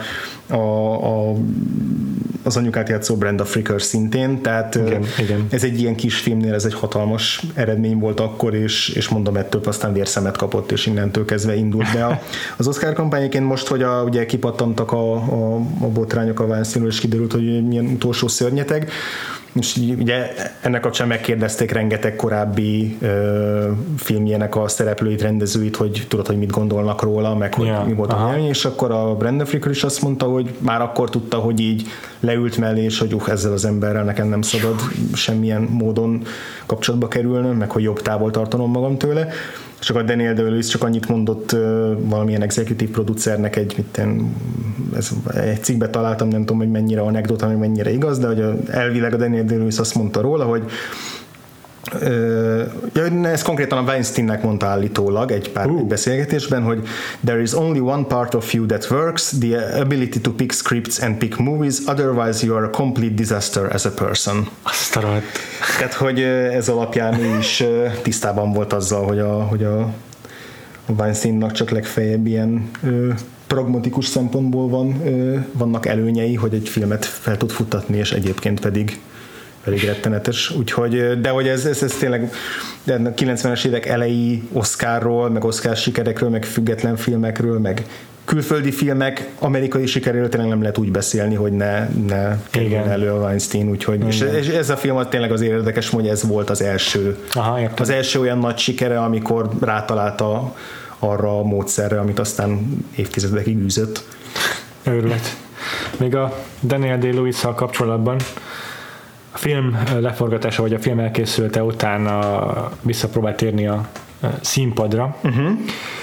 és egész érdekes uh-huh. mondani, egyébként azzal be is fejeződött neki a színház, színházi karrierje, mert Igen. elvállalta a National Theatre-ben, Angliában, a Royal National Theatre-ben a Hamlet szerepét, és állítólag az első előadáson, nem tudom pontosan hanyadik előadás, mm. ez mindegy is, mikor megjelen a jelenetben Hamlet apjának a szelleme, akkor őt meglátva olyan sírógörcsöt kapott, hogy le kellett őt váltani, mm. és a be, beugrott helyette a helyettes színész, és onnantól kezdve az évadban már nem is ő játszotta többet mm. Hamletet, mert nem tudott újra színpadra állni, és, és azt mondta, hogy akkor neki tezemik. És mm. állítólag, állítólag azt mondta, hogy a saját apjának a szellemét látta Aha. meg a, a, vász, a, izén a színpadon. Túlzott beleélés. Lehet igen, hogy túlzott beleélés, és ott kimerült ettől. De ez, az is érdekes, hogy a, a, a My Left Foot előtt pedig volt több olyan próbálkozás, amivel abszolút kudarcot vallott. Az, azok a filmek, amikről senki nem tud. Azokat te megnézted? Azokat megnéztem, uh, igen. Uh, két ilyen filmje volt, a Stars and Bars című uh, 80-as évek végi film, meg az Ever Smile New Jersey Uh, utó... És ezeket hova tetted a rangistádra? Hát ezek, ezeket nagyon mélyre, tehát hogy ezek, a, ezek, ezek abszolút a vége felé kullogtak. Az Ever Smile-ba volt legalább egy ilyen teljes abszurditás faktor, ami miatt érdekes volt, mert az egy, az egy utazó fogászról szól, egy, egy azt hiszem Velszi utazó fogászt játszik, aki Ausztráliában, vagy nem, nem bocsánat, Patagóniában Patagóniában járja a vidéket fogászati eszközökkel, és közben egyébként egy ilyen félig Travis Bickle, félig a Willem Dafoe féle Krisztus figura, aki ilyen, tehát ilyen térítő karakter, teljesen abszurd Aha. film, és ilyen szempontból van egy ilyen, egy ilyen morbid kíváncsiság, vagy morbid érdeklődést kiváltó hatása, a másik az a Stars and Bars, az, az, egy, az egy abszolút katasztrófa, az, azt akkor érdemes csak megnézni, meg előásni, nekem is nagyon nehezen sikerült, mm. hogyha valaki kíváncsi hogy milyen az, amikor Daniel day egy nagyon rossz Hugh Grant komikus figurát játszik. Tehát lehet, hogy azért nem vállal azóta vígjáték szerepeket, mert hogy ott nagyon nem érezte magát elemébe, ez egy nagyon rossz broad comedy. és, és így érdekes, hogy ezek után a próbálkozások után elvileg ott a, a, a fogászos filmben volt valamennyi metod, mert hogy mert hogy ö, olyan belszi akcentust ja. használt talán, tehát hogy valami Biztos, minimális, de hogy, ott, de, de, de ott sem nagyon sok, tehát hogy még beszéltünk az előző adásunkban a lételvisetetlen könnyűségéről, és hogy ott is ilyen nyelvi módon igen, kezdett igen, bele, igen. de hogy szerintem ezek részben ezeknek az ilyen kudarc élménye is okozhatta szerintem azt, hogy, hogy utána ennyire egyértelműen ráment arra, hogy jó, akkor itt abban nem nagyon bízhatok, hogy csak a papíron lévő figurát valahogy megformáljam, hanem tényleg minden energiámat bele kell ülni abba, ja. hogy én, én tegyem hozzá azt, hogy megszülessen a karakter, mert különben lehet, hogy papíron marad. Igen, igen, igen. és ebben a filmben is igaz, hogy Daniel Day-Lewis részben ír származású, de ő angol és angol akcentuson is beszél, és ebben a filmben viszont nem csak, hogy meg kell azzal küzdenie, hogy a uh-huh. Mhm. cépeseknek nehéz kiejteni a szavakat, mert már az ajkai, meg a szájizmaik is ö, ö, nehezen használható, és nem csak ezzel kell küzdeni, de még ehhez egy ír akcentust is használ. Uh-huh. Úgyhogy ez önmagában elég komplex halmozat, ki kell vitezni. Kihívás. Igen, igen.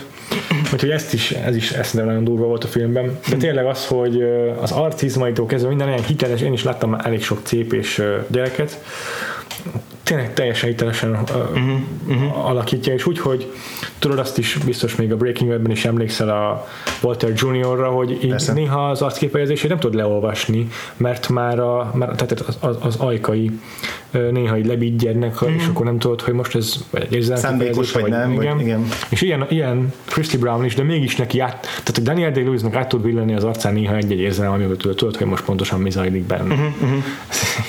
Ez is milyen hihetetlen egyébként. Igen.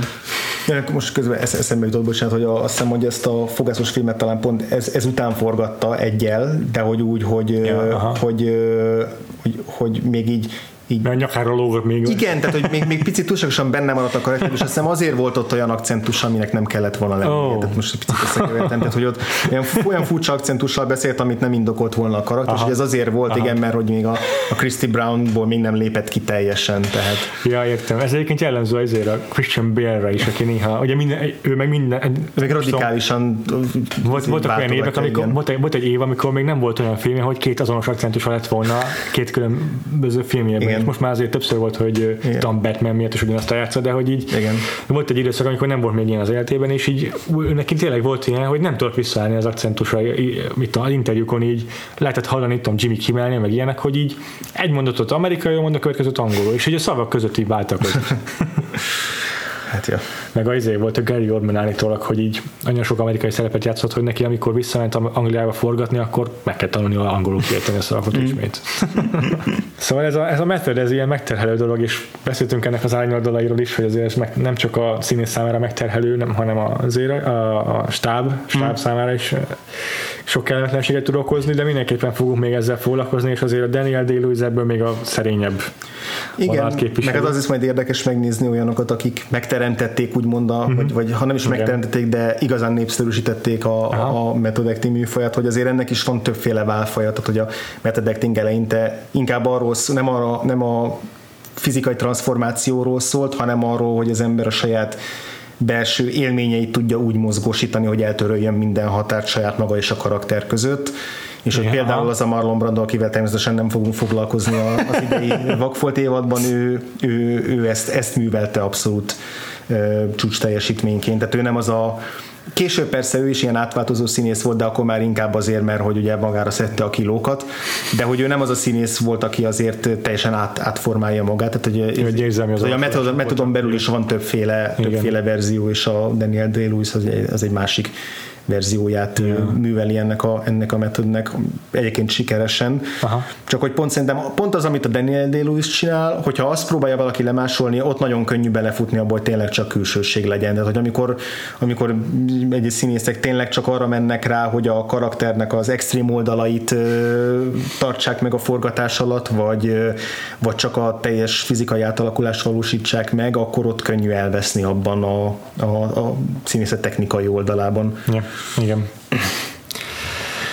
Ezeket nehéz ugye pontosan ítéletet mondani ezek fölött, hiszen nem vagyunk ott. Az meg a másik, meg nem vagyunk színészek sem, akik pontosan tudnánk ennek a, ennek a valódi érzelmi és fizikai és mentális folyamatát, de yeah. ja, ahogy meg tudjuk ítélni, így kívülről.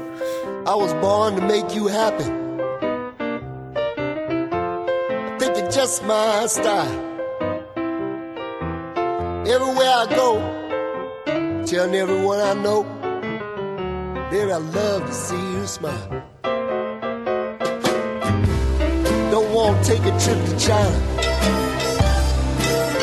Don't want to sail up the tonight. Wouldn't want to get too far from where you are. Cause I love to see you smile.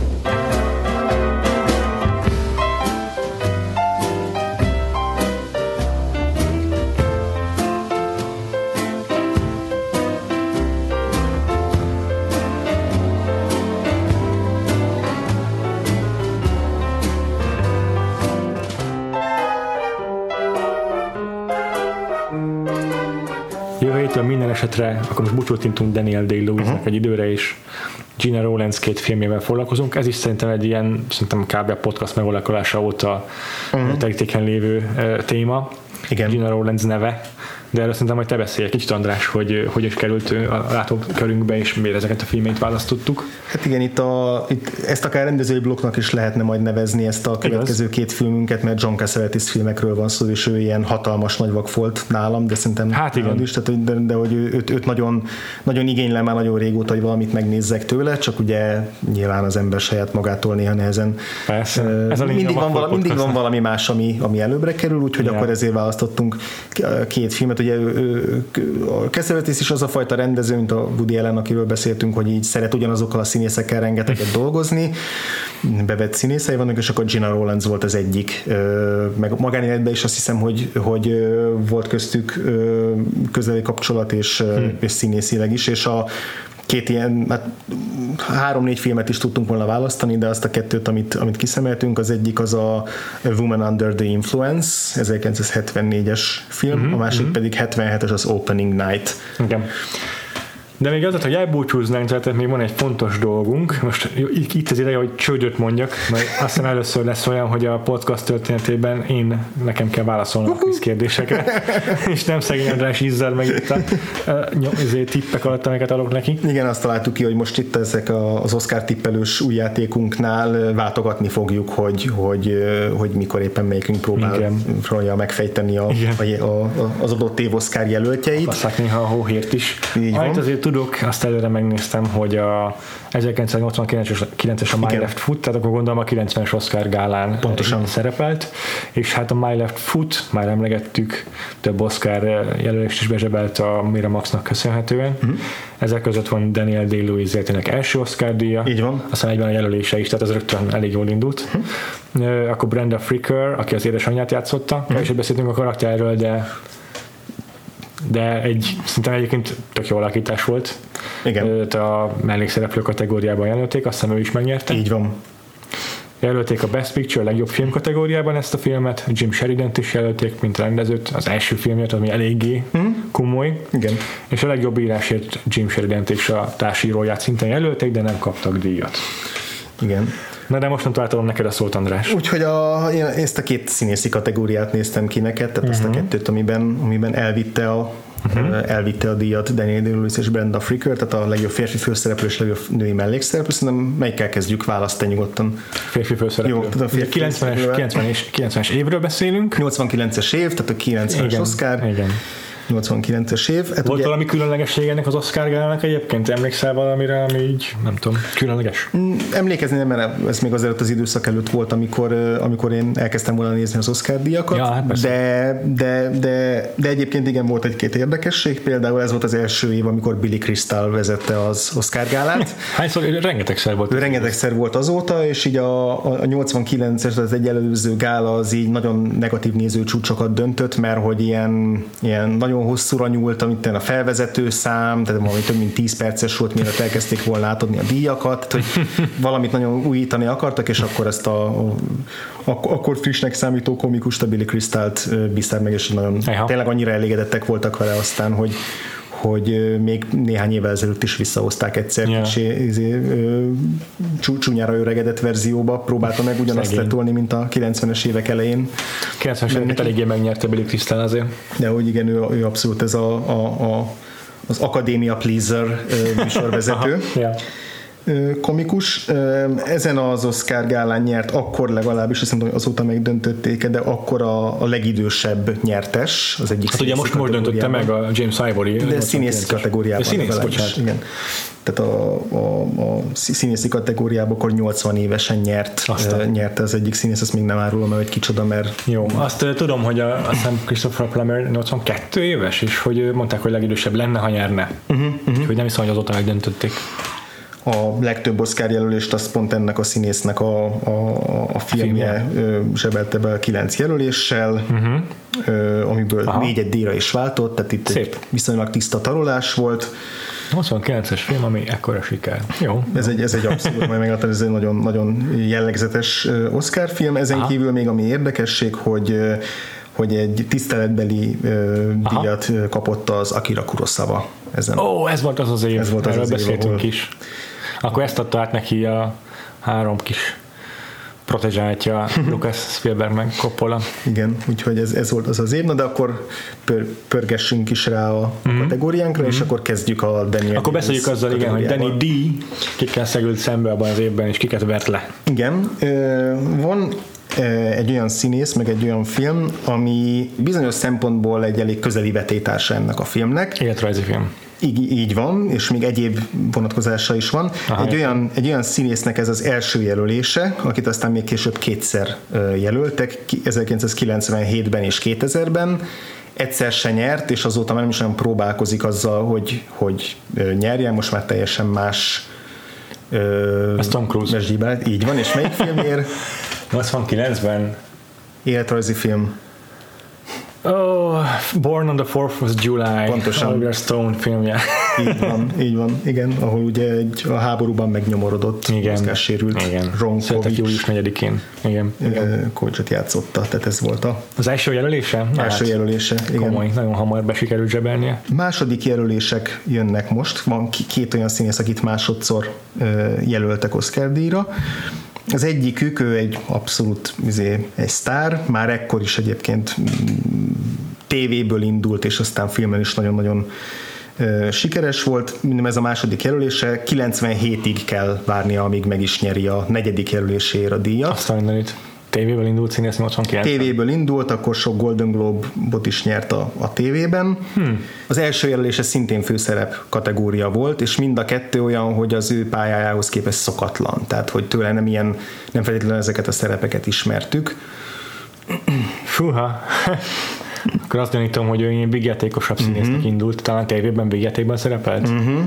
Mi lehetett a 80-as évek nagy 80-as évek legelején, 70-es évek végén indult vígjátékban, hogy nagyon sikeres vígjáték sorozata, és aztán átnyergelt a filmekre, még sokkal nagyobb sikereket aratva. Nem kell, nem kell nagyon underground nevek között kutakodni. Nem, gondolom, de most abszolút nem úgy behívtam senki. Vígjáték. Ja, hát a Robin Williams. Igen. És ugye a két 80-as évek végi filmje, amiért jelölték, ugye ez a, az, abból az egyik lesz. 89-es ez volt a... Uh, basszus, mi a címe? Ó, oh, Istenem. Um, igen. Mi a címe? Az Isten verje meg. És úgy, úgyse az lesz, csak most Amikor tanárt alakít? Így van. Jó, mindjárt eszembe jut, mi a címe. Pedig tenne beszéltünk róla a feleségemmel, vagy két napja talán. Aha, aha. A francban nem hiszem a címe. Ez a Holdköltők Holdköltők társasága, igen. Dead Robert, Robert, Society. Robert Sean Leonard a gyerekben. Igen, Ethan Hawke. Ethan Hawke tényleg. Igen, és ugye a, a, az első jelölésen meg a Jó reggelt Vietnám volt. Igen, tényleg. Ezek két, Tényleg. első két ilyen úgymond komoly szerepe, bár ugye mind a kettőben azért a komikusi vénáját is meg tudja mutatni.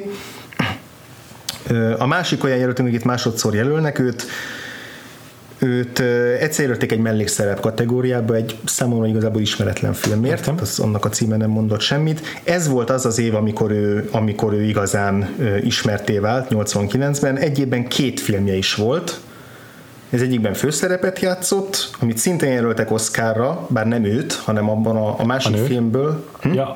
Nem. Abban az egy történelmi film, a másik filmje, abból a mellékszereplőt jelölték, férfi mellékszereplőt jelölték ebben az évben, és meg is nyerte, Aha. de őt nyilván ugye két, egy évben két fő, főszerepért nem lehetett, és akkor ezt választották helyette, mert ez volt a ez, az, Biztosabb befutó? ez volt a biztosabb befutó ez a filmje, ez egy nagyon, nagyon klasszikus Oscar film. Wow. Ezt követően összesen ötször jelölték, tehát ezt követően Ja. még háromszor, de egyébként 2004-ig kellett várnia, hogy megint mellékszerep kategóriában nyerjen egy, egy színész-rendezőnek a filmjében. 2004-ig. 2004-ig, és Clint Eastwood. igen, és már 89-ben sem volt fiatal. Ez a Morgan Freeman és a Miss Daisy sofőr. Pontosan, pontosan. ja, 62 éves volt. Aha, és a 2004 az a Miss, az a, mi az a, a Million Dollar Baby. Igen, nagyon jó, nagyon jó. Igen, tehát ez, ez, a, ez a Driving Miss Daisy éve volt. Igen, Jessica. Tandy volt az, aki 80 Sofőr évesen a színésznő Aha. kategóriát megnyerte, mint legidősebb. Aha. Tehát az is a Morgan Freeman ugye érdekes, hogy 62 évesen lett ismert, előtte is voltak már szerepei, mondom. Nagyon durva. Egy ideje, de 62, hogy, de hogy ekkor, ekkor, lett, ekkor lett híres színész. Azt a mindenit. És ugye a másik film, a 89-es másik film, játszott, az a Glory című Ja. polgárháborús film, Denzel Washington nyert mellékszerep Mhm. mm-hmm. Oscar díjat. Mm-hmm. És akkor még egy, egy jelöltünk van, mondom itt tényleg nagy nevek. Ma már, ma már szerintem színészként ezt az ötödik nevet nem tennénk ugyanarra a polcra, mint, a, Az előzőeket? mint az előzőeket, de akkor még ő abszolút egy nagyon nívós, nívós név Világos. volt első jelölése, igazából a, az áttörés jelentő szerep színházból érkezett. Színház? És ami érdekesség, és ami Színházból, aki érkezett, Igen. az a Kevin Spacey. Nem. Nem, de ő is. nem, ami érdekesség, hogy Nem, hogy később volt. ugyanezért a filmért ebben az évben őt rendező kategóriába is jelölték. Tehát ezt a filmet ő rendezte saját Ő rendezte kezileg? saját magát, ő a főszereplője, és színészként és rendezőként is jelölték, rögtön a vállára emelte Hollywood, és egy Hű. jó darabig ott is tartotta. És akkor is színészrendezőként tevékenykedett továbbra? Jó darabig, igen. Ma már azért még mindig akad máig aktív, még mindig akad, hogy beállítja magát a kamera elé főszerepe, Ja, aha. de, Fú, de már van, amikor bérmunkákat is vállal. Hú, Kenneth Branagh. Igen. De hogy melyik film, azt én meg nem mondom. Még ott a, az első, ami, a, Hamlet. Nem? nem, de nagyon közel jársz. Nagyon sok szereplős, Uh, Christian Bale egyik nagyon korai szerepe, még oh. szinte gyerekként. akkor lehet, hogy ezt nem láttam. De mindjárt kitalálom, mi Van lehet. benne egy az. nagy híres beszéd, amit a Kenneth Branagh előad, és ez egy címszerep, annyit még segít. Hát ezt sejtett át főszereplő kategóriában jelölték érte. Hát ha nem a Hamlet, akkor nem, nem volt Romeo és Júlia szerintem, amiben játszott volna, akkor valamilyen királydráma? Mhm. Uh-huh. Hát de melyik? Tényleg nem tudom, melyik lehetett sajnos. Biztos nem volt Lear király szerintem uh-huh. Kenneth Branagh-tól. Nem emlékszem, miket csinált még. Volt egy Richard, valamelyik Richard? Nem, nem az az ilyen, ilyen McKellennek volt a harmadik riádja. Ja, aha. nem, ez a, az, az ő film az az ötödik Henrik volt. Oh. Az volt az első. Tehát tényleg ez volt, ugye színházba ő rengeteget rendezett, és aztán színházból áthozta. Aha. Még, még, Aha. még volt azt hiszem a egy előző filmje volt, ez a második rendezése, az egy előző az a Twelfth Night, annak a szintén Aha. Shakespeare darab, Aha. annak az, az, konkrétan a, a színdarabot adaptálta talán tévére, de lehet, hogy filmre, de lényeg az, hogy ez egy nagyon egy egyben adaptáció, és ez meg ugye egy ilyen nagyszabású történelmi, ugye lovagok, Ja, meg értem. ezé, Aha. Ez egy ilyen nagy, nagy történelmi eposz volt, és nyilván Shakespeare, és ugye az volt a nagy szó, hogy ő meghagyta a Shakespeare nyelvezetet, és úgy beszéltek Értem. a szereplők, és, és akkor egy darabig, egy, egy darabig ugye ő volt a, a Shakespeare felelőse. Igen, igen, tényleg. Hollywoodnak. De igen, volt később Hamlete is, csak az, az, már, az már kevésbé igen. volt. Ja, értem, azt nem tudtam, hogy ez nem volt akkor a siker. És mit szólsz egyébként az Anthony Hopkins féle lír királyhoz, ami most jön így a, nem tudom, katonákkal, meg puskákkal, meg modern környezetben? Utóbbi időben ez már nem nagyon szokott befutni, tehát hogy ja, volt még, még, is, a Coriolanus, nem Pontosan, igen, igen, igen vagy, a, vagy azt hiszem a Cymbalin, a Ethan hawke meg az Ed harris oh. az is volt egy pár hm. ami nagyon elsüllyedt, az is Aha. ilyen modern. Tehát ez, vagy megvan ez, hogy a hogy a királydrámákat csak ilyen modern, általában ilyen fasiszta környezetben yeah. helyezett yeah. üzével próbálják megoldani, még színpadon is, ugye a, Igen, a harmadik igen. is Alföld is rendezett ilyen Shakespeare darabot, tehát mm. ez egy, szerintem, az, szerintem azért nem tudnak most már annyira sikeresek lenni, hogy ah, megint egy környezetbe helyezett Igen. királydráma. Igen, ez könnyen lehet. Na de akkor nézzük meg, hogy mi van uh, Christy Brown nagyokájával. az már egy, az már egy keményebb dió lesz az a Ajha. keményebb dió lesz az a kategória, ugye Brenda Fricker megnyerte a, Igen. az Oscar díjat, és így az átlag életkora azért nem a, tehát itt nem a fiatal üdvöskék jelentek meg, egy valaki volt, aki nagyon fiatal, szerintem kezdjük is vele, Jó. aki, Jó.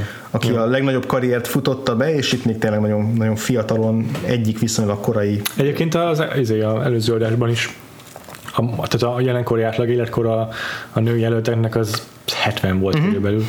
Az akkori is 40 fölöttiek voltak ezek a színésznek, Igen. körüli olyan színészről van szó, 89 szerintem ez az első mell- olyan mellékszerep, egyik első olyan mellékszerep, ami nagyon felhívta magára a figyelmet. Golden Globot például meg is nyerte ezért. Uh-huh. Egy, egy, mellékszereplő. egy cukorbeteg mennyasszonyt játszott ebben a filmben. Nagyon, nagyon tipikus 80-as, 90-es évekbeli címe van ennek a filmnek, egy ilyen nagyon, amit ha nem látunk, akkor is a címe az megvan ennek a filmnek, rengeteg női főszereplője van. Húha. Sok, sok női főszereplős. Ez ilyen John Hughes film, vagy mi? Nem, a rendező igazából nem egy, Aha. nem egy olyan igazán nagy név, azt ki se írtam, mert, jó. mert jó, jó. ez az egyik legismertebb ö, legismertebb filmje, és uh, tehát olyanok játszottak mellett, mint Sally Field, Shirley MacLaine, Daryl Hannah, tehát tényleg így a így nagyon És őt jelölték. Generáció, és őt jelölték egyedül ezért a filmért. Atya világ.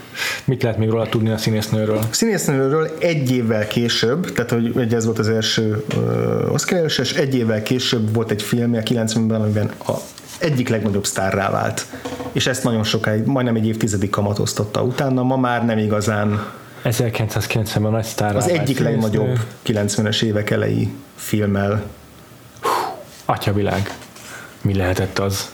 90 egy évtizedig ő volt a sztár, uh-huh. és, és már akkor sem volt fiatal, úgymond, már most ne, nem, nem akarok ageism, de hogy azt mondtad, hogy nem volt uh, ilyen üdvöske.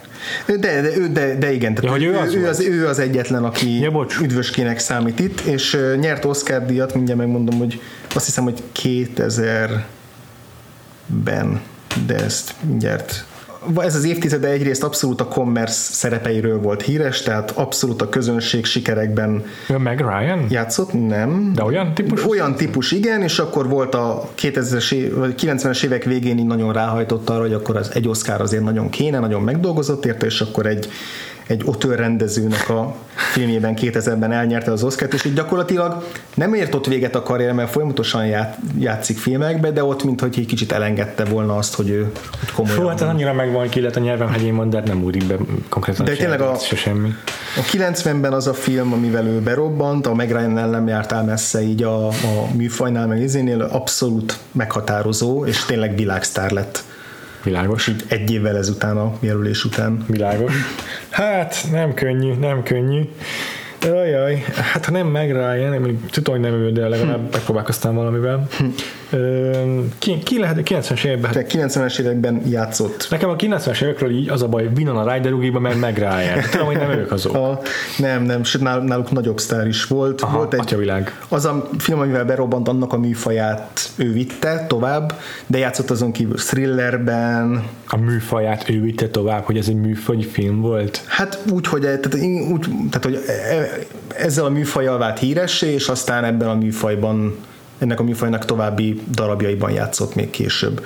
Fúha, már hogy folytatásokban konkrétan? Nem, nem, nem, nem, nem csak, csak hogy van egy, van egy hollywoodi zsáner, Hűha. azzal, azzal ő híressé vált. Hollywoodi zsáner. Hát igen, de ezzel nem mondtam sokat, tehát hogy ez bármi lehet. Jó. Csak hogy volt egy meghatározott... főszereplő így zsáner kifejezetten. Igen, igen, igen, de ilyen- aztán játszott ilyen mondom, thrillerekben, ilyen working girl, van ilyen, mi, mi ez a hollywoodi zsáner? Ki lehet még várja?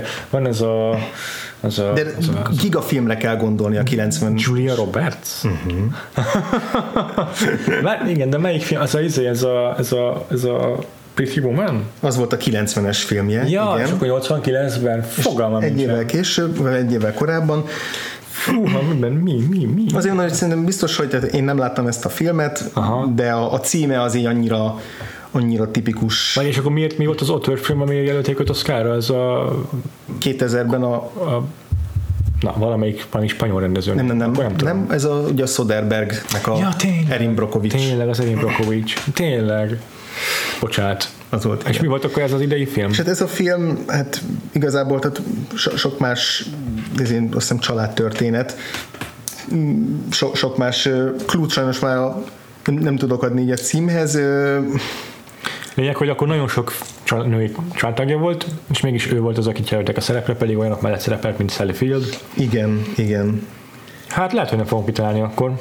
igen, tehát ez egy dramedy, Aha. Ilyen, ilyen Southern American. igen, mi? igen, igen, igen, az baráti társaság, ahol meghal az egyik szereplő, és akkor annak a, annak a halálát próbálják feldolgozni Nem tudom, egymás lehetett ez. között, és És Tipikus amerikai címe van ennek a filmnek? Hát úgy, tehát, hogy nem, nem tipikus amerikai cím, hanem hogy így vannak ezek az ilyen, nagyon- nem, nem tudom, valamiért én ezt a filmet nagyon ehhez az időszakhoz kötöm, hogy ilyen nagyon, nagyon fu- furcsa címe van. Egy színdarabnak az adaptációja Ja, aha. egyébként. Tök, tökre sejtettem, hogy ilyen típusú.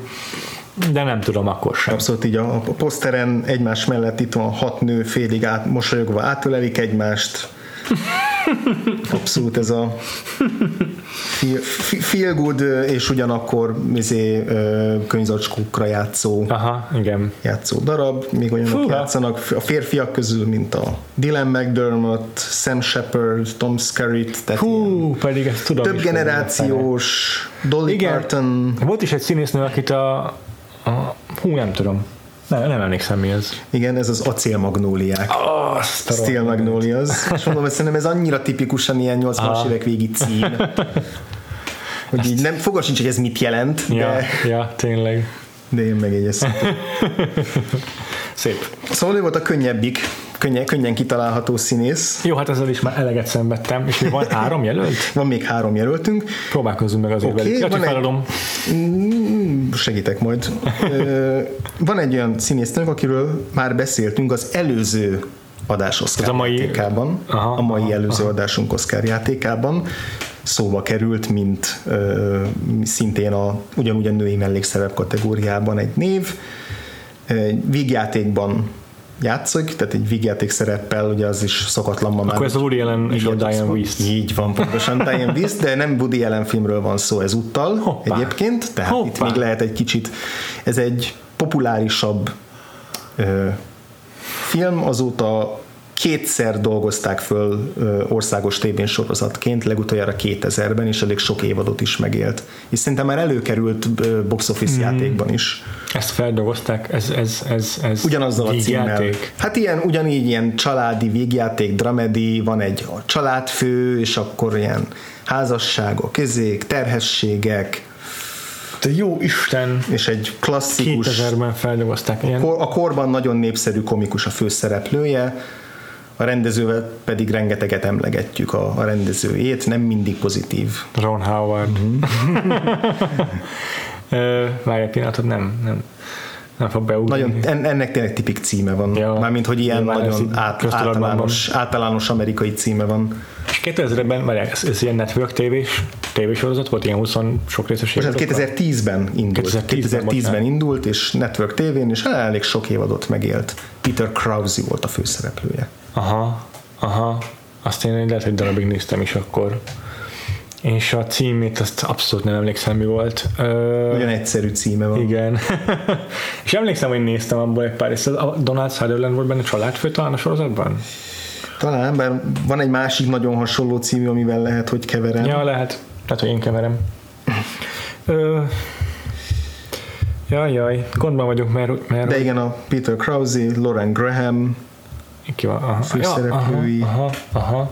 2010-ben. Ja, Istenem, Parenthood. Aha. Igen, Ugye a Brothers and Sisters a másik ilyen Ja, családsorozat, amivel aha. hirtelen azt hittem, hogy keverem, de ugye Értem, ez a Parenthood aha, című aha. film, és ugye Steve Martin volt Steve a Martin, tényleg. főszereplő, és olyanok játszottak benne, Rick Moranis, Keanu Reeves egyik korai Ej, mellékszerepe. Pedig szinte azt láttam, de Keanu nem emlékeztem belőle. és a Diane Wieston kívül még egy darab Oscar jelölés sikerült bezsákolnia, Randy Newman betétben. Betétben. Szerintem nem hallottuk, de fejben nagyjából is tudjuk dúdolni, hogy milyen lehet. Igen. Oh, Parenthood. Parenthood is good, but also hard. Egyáltalán nem hasonlít a Randy Newmanre a- ez a hang, de majd még dolgozunk rajta. Igen. Biztos, hogy még vissza fog térni. Kicsit nagyobb orhangot kellett volna. Ö, És a maradék két jelöltünk ugyanazért a filmért Azt a indult versenyben, nem is volt mellékszereplő, két mellékszereplő kategóriába. Nekem teljesen ismeretlen volt a címe, tehát ezt szerintem, A filmnek? Nem, aha, azt, azt szerintem nem is fogom Jó. kitaláltatni. Jó.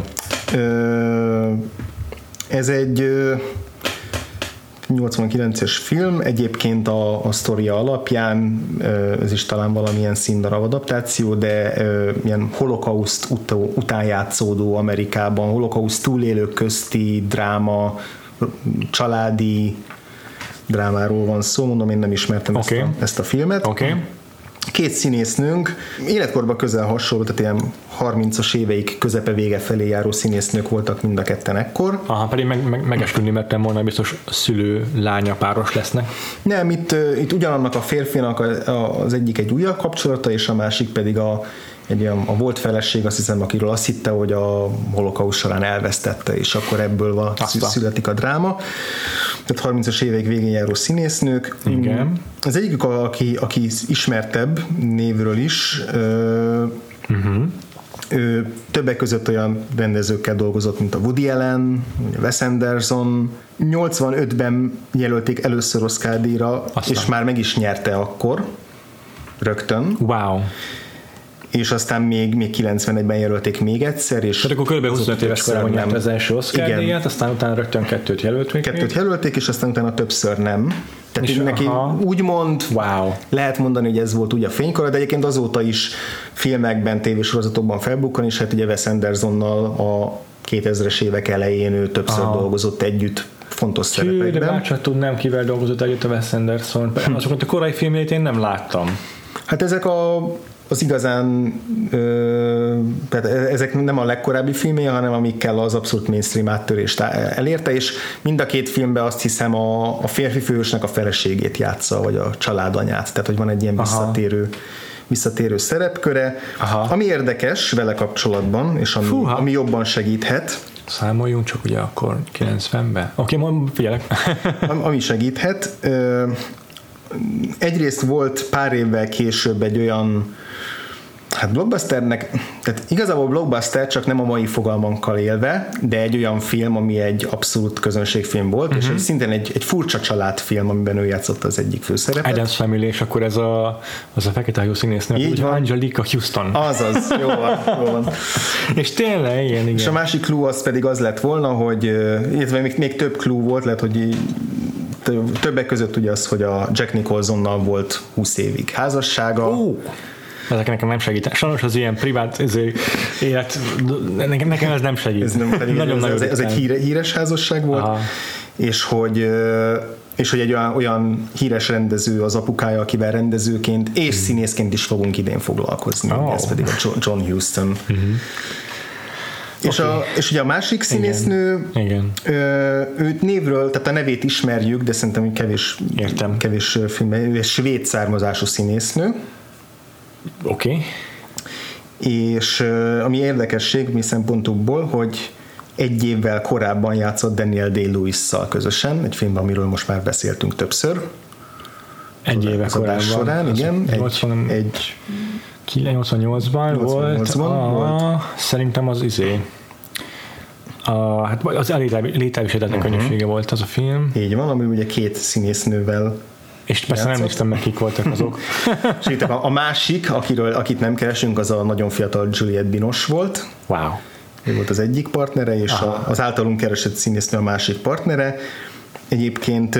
Svéd, fogalmam nincs. Egyébként később játszott még olyan, egy, egy másik olyan film, bocsánat, egy másik filmben, amit a, a Miramax meg a Harvey Weinstein jutatott el az Oscar díj egy idegen nyelvű filmbe, és abban ő játszott, de nem jelölték, csak hogy most ismerjük abból a filmből. Ismerjük abból, de azt a filmet is inkább a Juliette Binos miatt ismerjük, tehát oh. ő csak egy mellékszereplő benne, de hogy megint összehozta őket.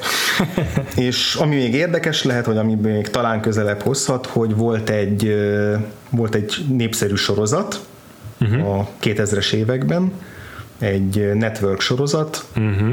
amiben egy vagy két évadig volt egy visszatérő vendégszereplő, mm. mármint egy fontos mm-hmm. vendégszereplő, ahol a főhősnőnek az munkáját nem, nem, de nem lett volna rossz, nem lett volna rossz.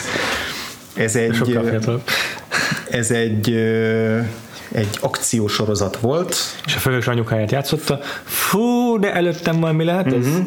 Ez akkor szerintem a 24 volt, mm, nem pedig abban bele. De a másik ilyen a nagy rivális abban az időszakban hasonlóan Azt a akciódús, és egy, egy színésznőt robbantott be a köztudatba fiatal színésznőt. Ja, alias. Uh-huh. És az anyukáját, ú, én nem is emlékszem, ki igen, játszotta. Igen, egy, a, a gonosz kémnő, uh-huh. áruló, uh-huh. és Hát lehet, hogy nem fogom tudni ki, hogy hívták őt. Hát ja, Na jó, mondd el. Szín, Lina Olin. Hát ezt nem tudtam volna. és jó, ez, ezek, ezek a legismertebb szerepei, amiket itt felsoroltunk, úgyhogy Úgyhogy ez volt, a, ez volt az ötös fogat ebből az évből. Nagyon köszönöm, ez itt tök jó, tök jó érdekesség jó, volt. Remélem, hogy jól, jól, jól debütáltam, vagy, vagy vállalhatóan debütáltam kérdezőként, még azért van mit tanulnom. Abban, Szerintem jól ment. Kérdezni. Figyelj, én egész tűrhető időn belül kitáltam mindent. Jók voltak a nyomok. Akkor nem volt jó. azért megküzdöttem mindegyikkel. Jó, jó volt Igen. így. Jó volt így. Jó van. Köszönöm a játékot. Én köszönöm. Akkor ebben a jellegben fogjuk folytatni tovább az évadunkat. Mint mondtuk, Gennaro Lenzel fogunk foglalkozni most így van. két adáson keresztül. Szerintem minél korábbi évekre megyünk vissza, annál nehezebb lesz a dolgunk majd a színészekkel. Azt nagyon biztos. Szerintem ez, ez a két év még, még két Daniel day év még így a, tényleg így a bevezető, bevezető kör volt a, az igazán kemény haladó pályák előtt, úgyhogy kíváncsiak vagyunk, hogy lehet, hogy néhány évben ki is kell kénytelenek hagyni, mert hogy annyira nehéz dolgunk lesz.